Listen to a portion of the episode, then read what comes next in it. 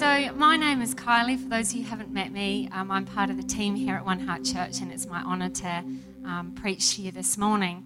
What we're going to do this morning is look a little bit at the life of Paul in the New Testament. So Paul was initially against the church. The very early church, he persecuted them, dragged them from their homes as they prayed, and then he had an encounter with Jesus, and his whole life turned around, and he spent the rest of his days just pouring out his life to tell people about Jesus. In 1 Corinthians 11:1, he said, "Follow me as I follow Christ. Imitate me as I imitate Jesus." Well, there's a call for all of us to be able to say that about our own lives, isn't it? As we try and disciple others. And so this morning I want to look at just a tiny tiny little bit of Paul's life and see how he followed Jesus, that we'd be able to imitate and do the same. So what I'm going to do is read from the Bible, the book of Acts, chapter 27, which is massively exciting. I encourage you to go home and read the first part that I'm going to skip over. We're just going to start at verse 13 when the storm hits. So what's happened up to this point in Paul's life is he's been travelling. He's been on 3 big missionary journeys around the whole world as they knew it at the time. And he has come back from his 3rd journey, and where he is, a riot breaks out, as it kind of happens around Paul. And then they put him in prison under the governor Felix. And Felix is known historically to just want to take bribes. Paul doesn't give him a bribe, so he languishes in this imprisonment. After about almost 3 years, Paul finally claims his Roman right to have an audience with Caesar. So at this point, he's just been put onto a boat to sail around to Italy and eventually go see Caesar in Rome. So he's technically a prisoner, but he's under the Roman guard of this guy Julius, who's really nice to him and treats him as a nice Roman citizen. But they have been going late in the season. It's autumn in the year 60 AD, and they're kind of late. If we've got any fishermen in the year, you know how important that season is. He's heading towards wintertime, and they get caught up by the winds, and they go to this port and that port and that port, and they're not having a good journey so far. But the port where they are now, they should stay there for the next 3 months and winter it out and then start again in the next season. But the sailors don't like the port where they are now. I guess it's like boring. They're like, we're not staying here for the whole winter. We can make 1 more mad dash to the next port around, and that'll be a good place to have our winter. So let's read together Acts chapter 27, verse 13 on, and I'm reading from the NIV. "I should have prepared this better and had like the smoke machine going and like blue flashing lights and stuff. Peter, if you can get it going midway, then do it." Can everyone just give Pete a good thumbs up there? Awesome work. So, when they saw a gentle wind began to blow, these are the sailors, they saw their opportunity. That's to make it to the next port.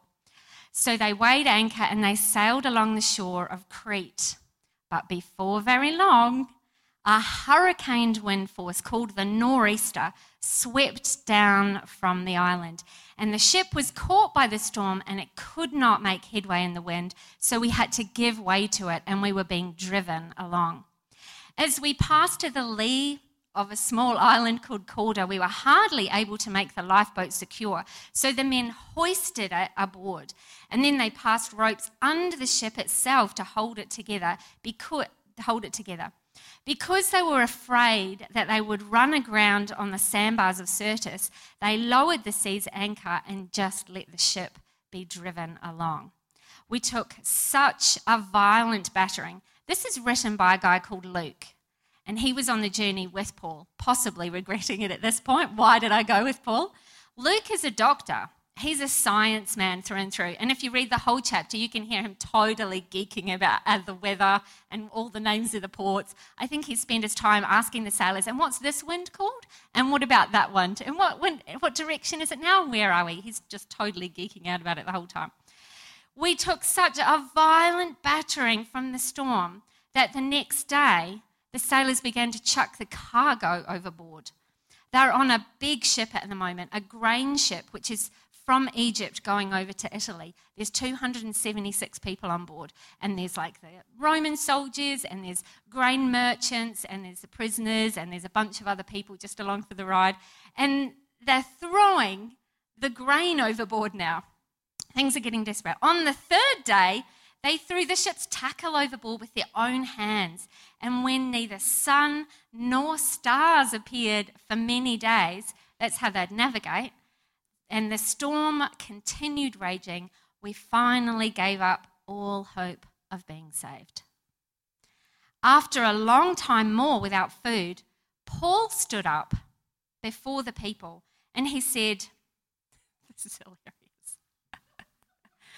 He said, men, you should have taken my advice not to sail from Crete, and then you would have spared yourself, bit of a know-it-all, you could have spared yourself this damage and this loss.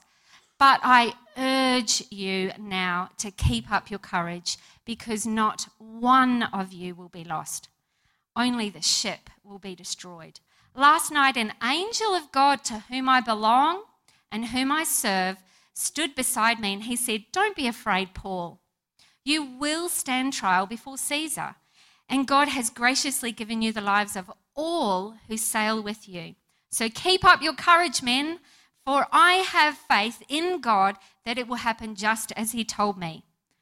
Nevertheless, we will run aground on some island. Can I have the slides up? On the 14th day, so now it's 2 weeks later.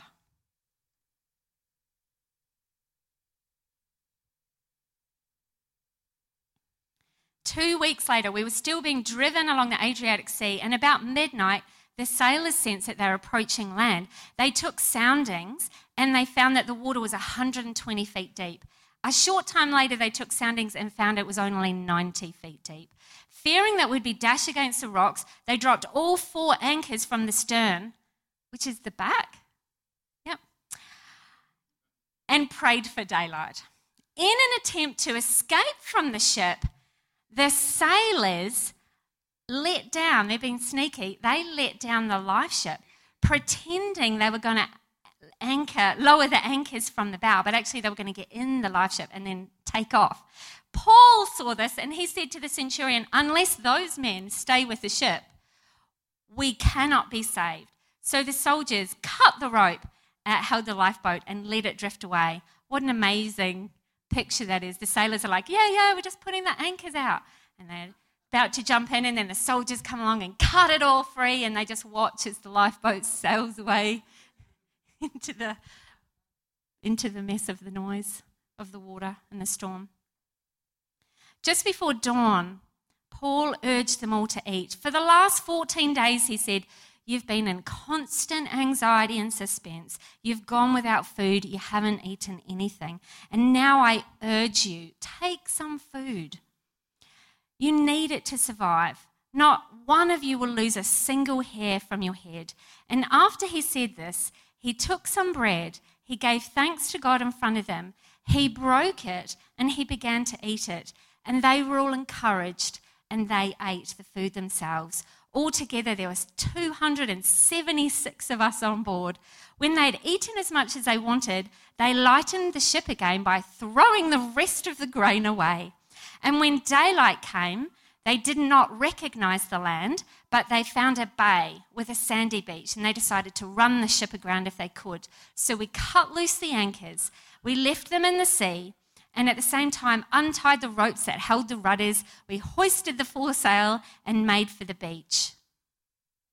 But then the ship struck a sandbar and the bow stuck fast and it couldn't move, and the stern was broken to pieces in the pounding surf. And then the soldiers planned to kill all the prisoners to prevent them from escaping. Remember, Paul's one of them. But the centurion Julius, he wanted to spare Paul's life, and he kept them from carrying out their plan. So he ordered anyone who can swim, jump overboard, get to land, and the rest just had to get on the planks and pieces of ship. And in this way, every single person made it to land safely. Oh, that's exciting, isn't it? And then if you read the next chapter, geez, it just goes, even worse things happen, and Paul gets through. There's four key things that I really want to show you out of this situation. And they're this. First of all, Paul has a mature faith. Terrible things are happening to him. He does not blame God. Secondly, he says this big, every one of us will be saved. And then he says this little, nevertheless, we are going to go aground and the ship will break up. Just a little, like a lawyer putting in the fine print. Thirdly, Paul does not let the sailors go. They are the skilled professionals, and he doesn't want them to leave. Get help when you need it. And fourthly, it's dark, things are dire, and Paul says this is the time to come together and eat together and be a Christian or be a community. And so what I want to do is just show you how I got those points out of these verses. If we could go back to the first verse, Luke. So if you go back to the first verse, will we? So the first part, Paul, you should have taken my advice, not sailed from Crete, then you would have not had this happen. Luke, the doctor, is blaming the wind. He talks about this wind and that wind and this wind. Paul is blaming the men. You should have listened to me. But note what is conspicuously absent. None of them are blaming God. The Western culture that we all exist in is a blame God kind of culture. Even people, some people who are atheists say, I don't believe there is a God. And when you ask them, they'll say, because he should have done this, and he should have done that, and he should have done this.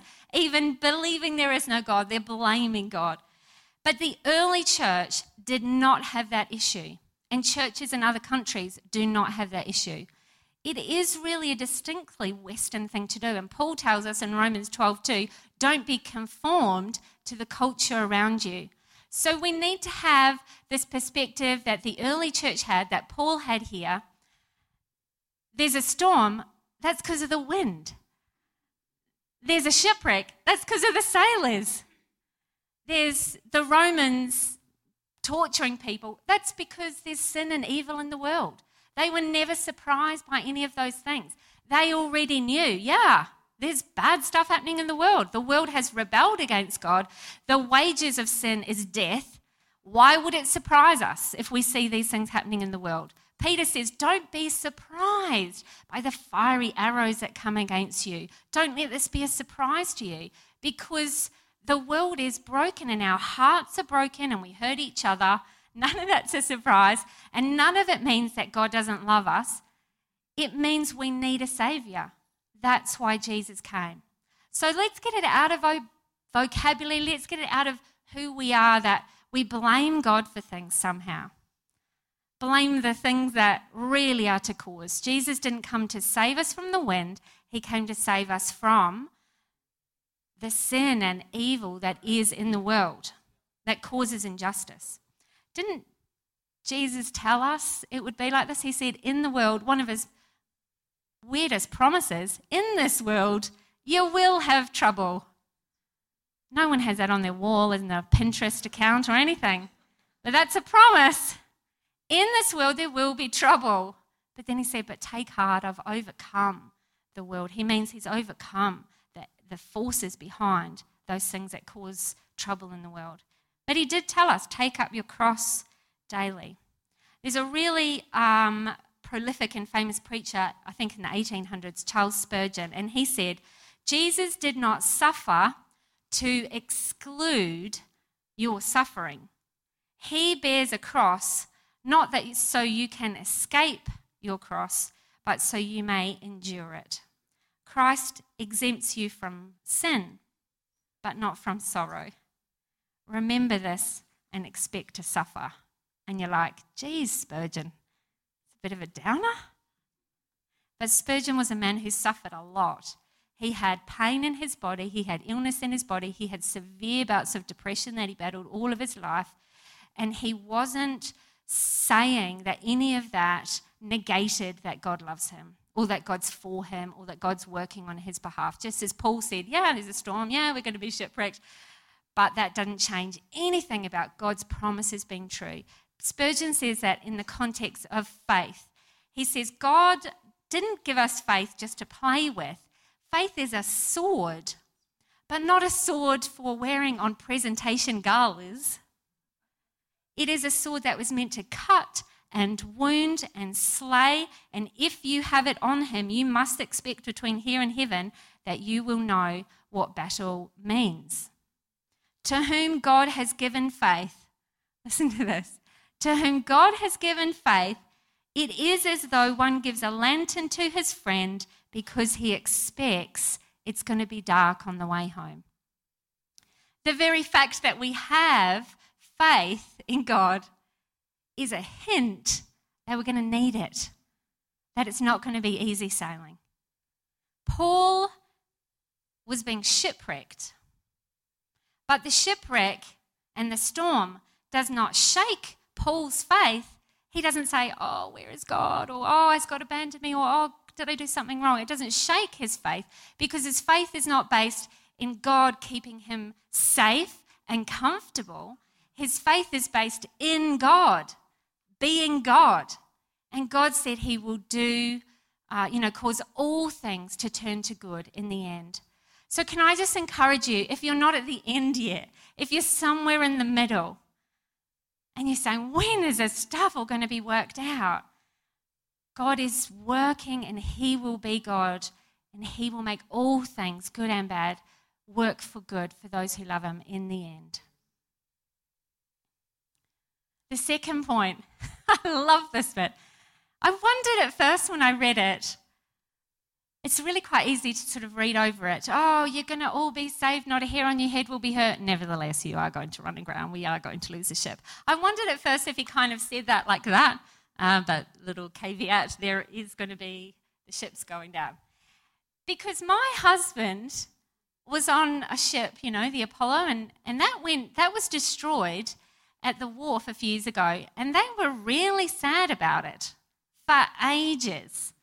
I didn't really care or understand, but they were really sad about it. And when I read this, I thought, well, those sailors must have felt the same. Paul's standing there going, your ship's going down. That's their family, that's their home, that's their career, that's their livelihood. And they didn't say anything back. It doesn't say then they rioted back to him and they tried to kick him off. It doesn't say anything. Then they all ate together. Somehow they accepted this. And then I realised, it's about perspective. And we know this perspective living in Port Lincoln. If you've ever been in a time when there's been a bushfire, maybe you've been in that time, I know I have, when you've thought, oh, this is actually really dangerous now. I don't know what is going to happen now. If someone came to you at that point and said, here I am, I've come to save you, I promise we're getting your whole family out. And everyone in your street, we're getting them all out. But we can't save the houses. The houses will be lost. You know what you'd say in that point. Oh, thank God that my family will be safe. Yeah, we pay insurance, so we can get another house. Not a big deal.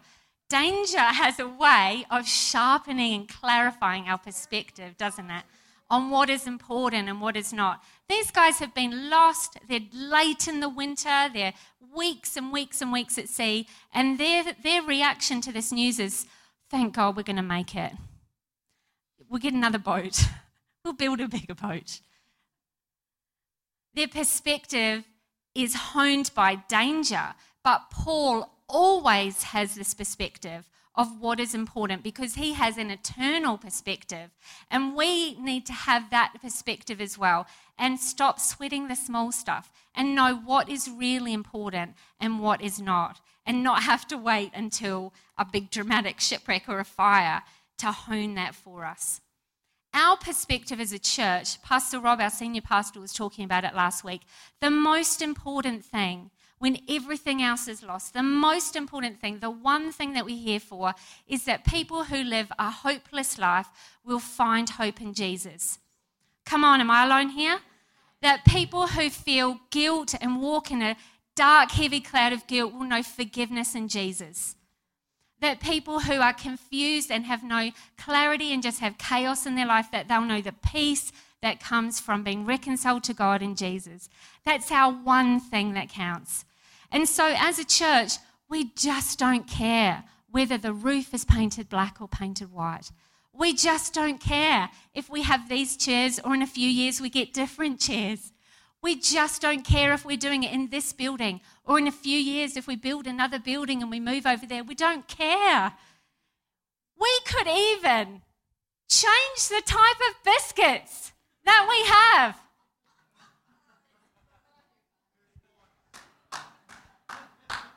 We could even, stay with me, we could even change the coffee beans that we have. We could. Come on, church. Because the one thing, that's all our nevertheless, whatever. I don't care nevertheless about that stuff. Our one thing.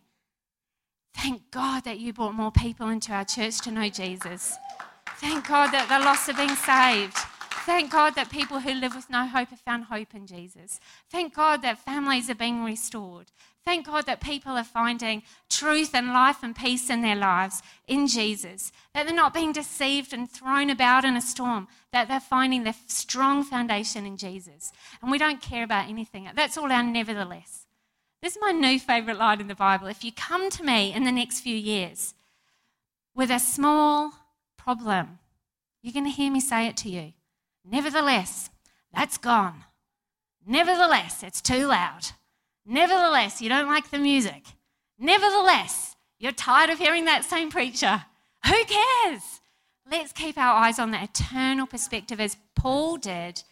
Our perspective is on our people coming to know Jesus. My third point. Paul says to the centurion and the soldiers, unless these men, the sailors who are trying to do a naughty and escape, unless these men stay with the ship, then we're all going to die, basically. Is this a special prophecy? Had Paul been sitting there praying and God has told him the special prophetic thing? No, they're the sailors. They're in a storm. Paul has complete faith in God, but he knows in the middle of a storm, we need the sailors.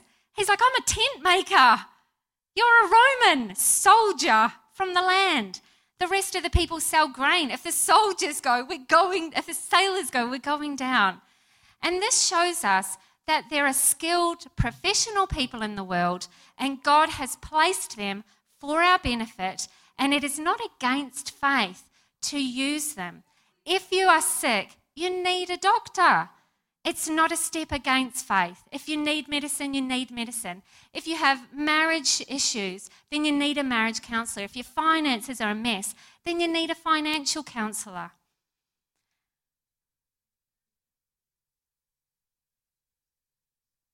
If you're depressed, then you need a professional. And it's not a step against faith. It's just godly wisdom. God has placed us in this world for each other, to help each other. You see, Paul doesn't go, let them go.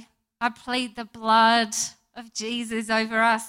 The Holy Spirit will teach us how to sail. I'm quoting my lines. I can do all things in Christ who strengthens me. He doesn't say that. He snitches on them. He goes to the Roman and he's like, they're going. Quick, someone go get them. Make sure the sailors stay.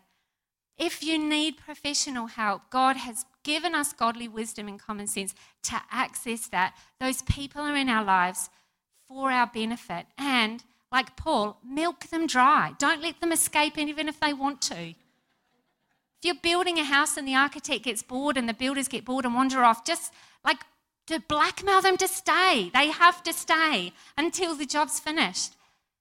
If your counselor's not working, then put the heavy word on them and make them stay and make them help you.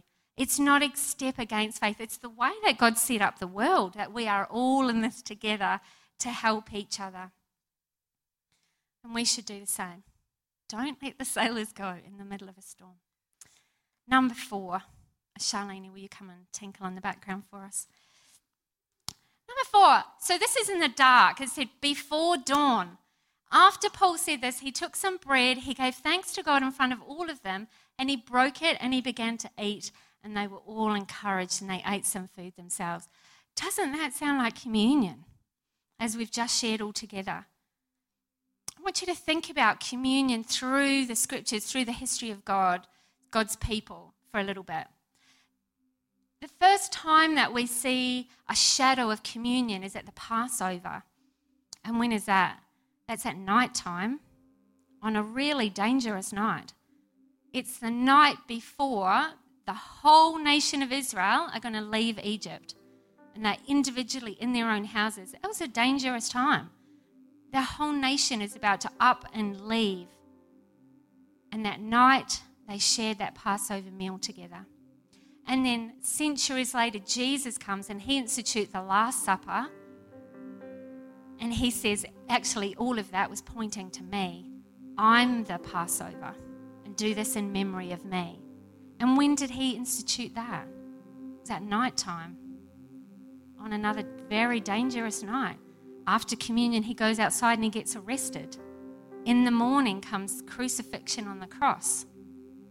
Paul here, weeks at sea. Everyone gave up hope at least 2 weeks ago.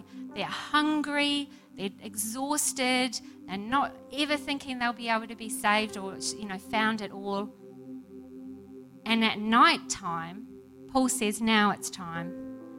We're going to eat this meal together.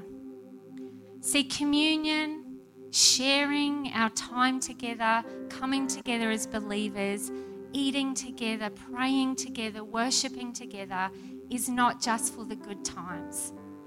Please, if you ever feel this terrible dark thing is happening in my life, but I just can't go to that church, then I just got to tell you that's wrong. Whose voice do you think is saying that to you? The time to come to church, listen to the words of Jesus. He says, all the more you should be meeting together. Come together, confess your sins to one another, weep with those who weep, rejoice with those who rejoice, care for one another, sing psalms to each other, encourage one another with words from God. That's the words of Jesus to us.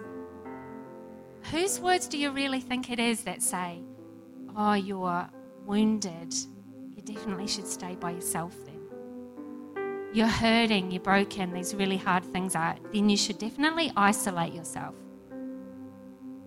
It's not the voice of God, is it? They won't understand you, or you have to go, just pretend that you're happy when you go. That's not the voice of God. The way that you get to be a member of this church, see a lot of new people here today. If you're new, I'll give you the password, the secret handshake. The way you really fully become a member of this church, and indeed any Christian church, is that you admit that you're a sinner. That's the entry key. You go, my name is Kylie, I'm a sinner. I failed, I tried to do life my own, I totally stuffed it up.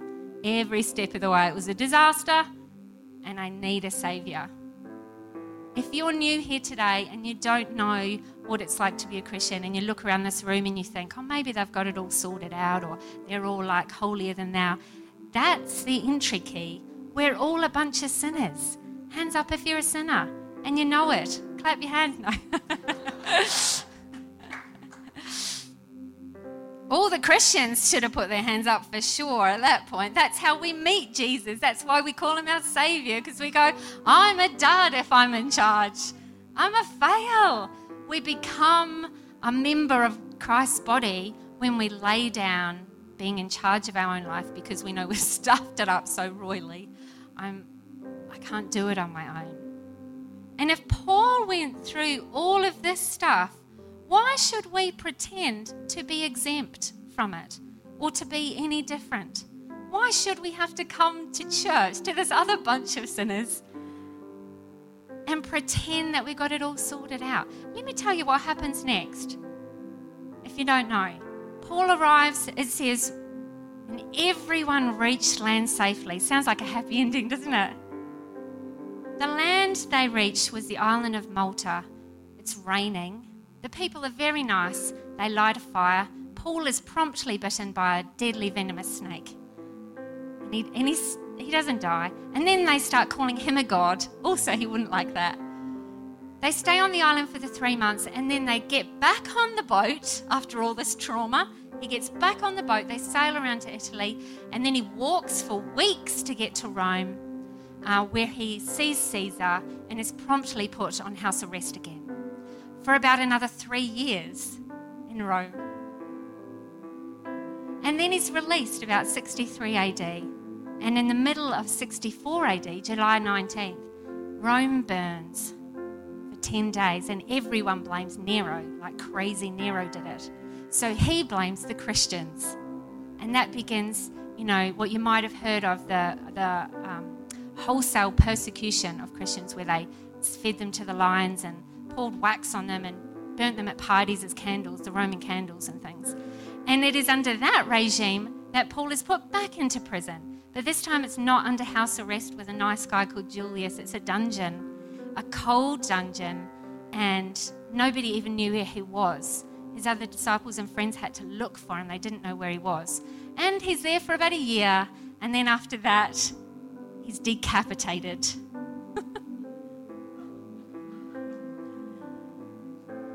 Where's the happy ending, Paul?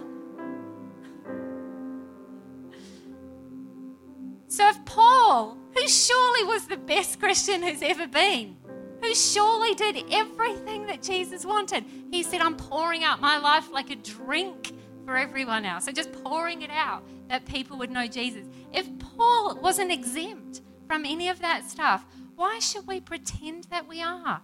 Nobody wants you to come here or to be part of any church and that you have to put on a mask and pretend that everything's cool and you got it all sorted and you're speaking words of faith because you're so faithful, but really at home you're crying and your life's falling to tatters.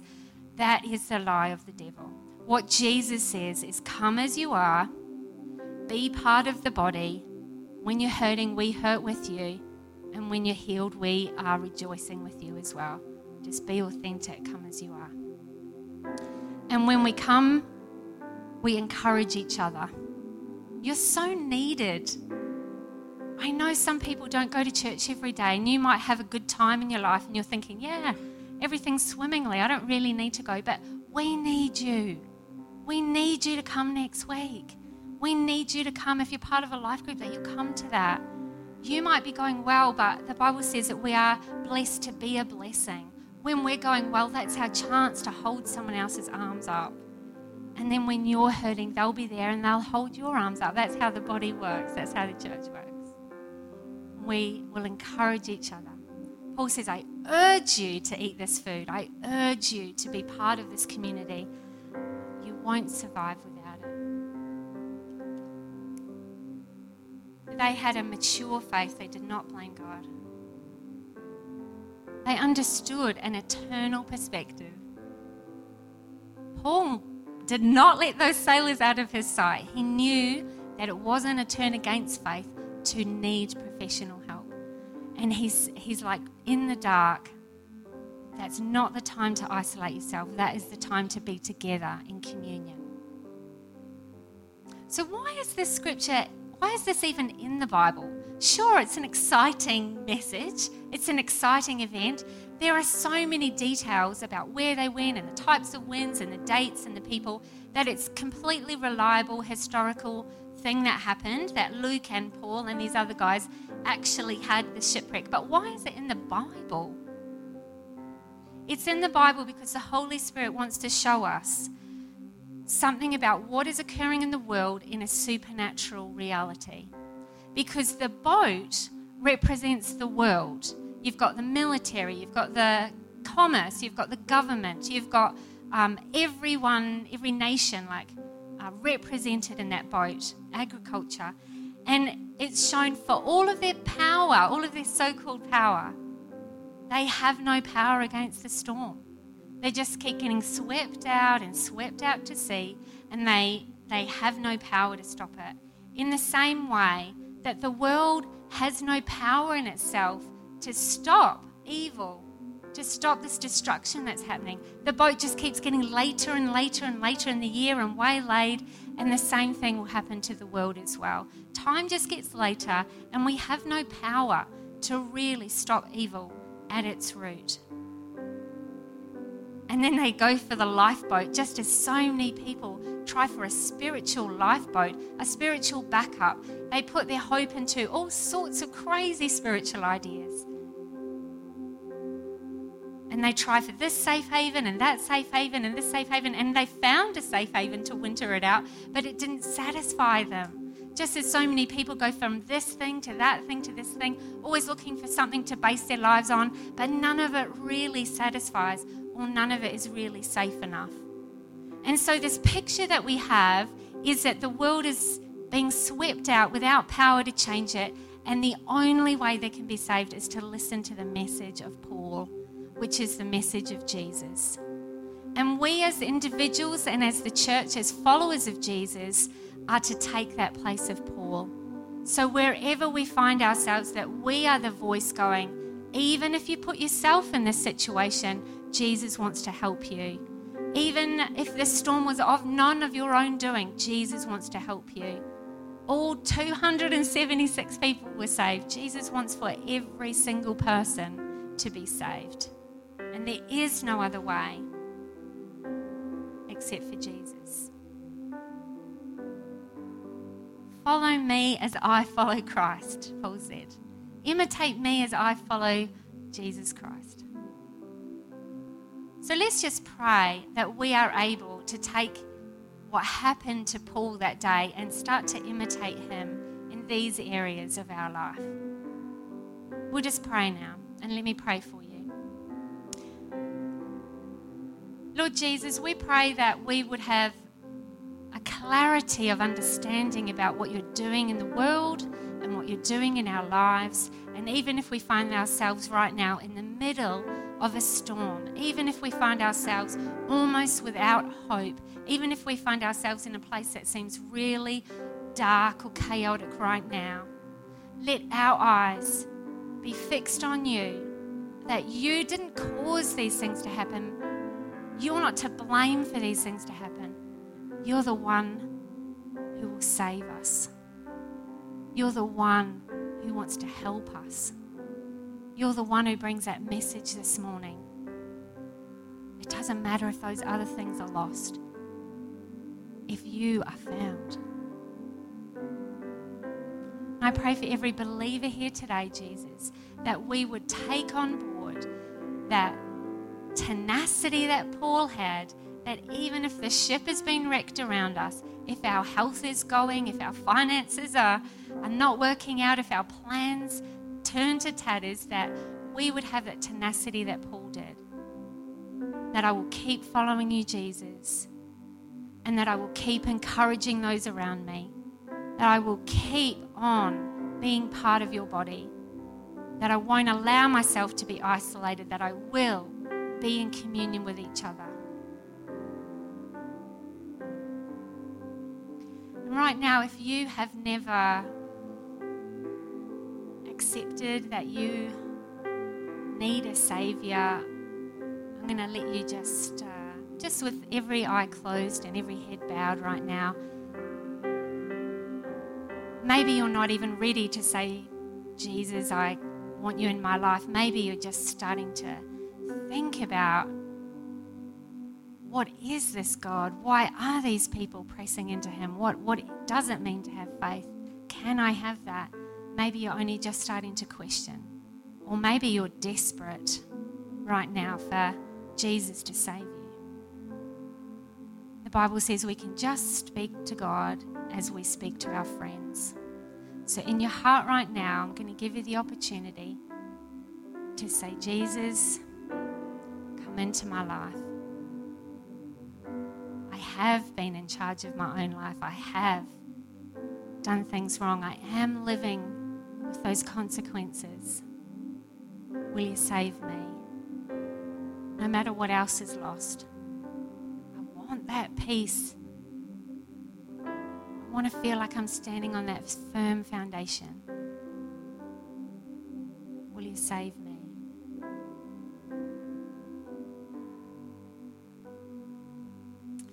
Amen. Thank you so much, church. I really want to encourage you to go home and read the rest of that. Acts 27. The first part, which I skipped, is just frantic, going shore to shore. And then throughout that whole time, pity we didn't have the flashing lights and stuff, the smoke, the drama. Maybe next time you're on a boat, you want to take it with you and read it out there. And learn from Paul. You didn't like that. Learn from Paul how to follow Jesus. No matter what seems to be like a shipwreck in your life, keep our eternal perspective on what counts. Thank you. Amen.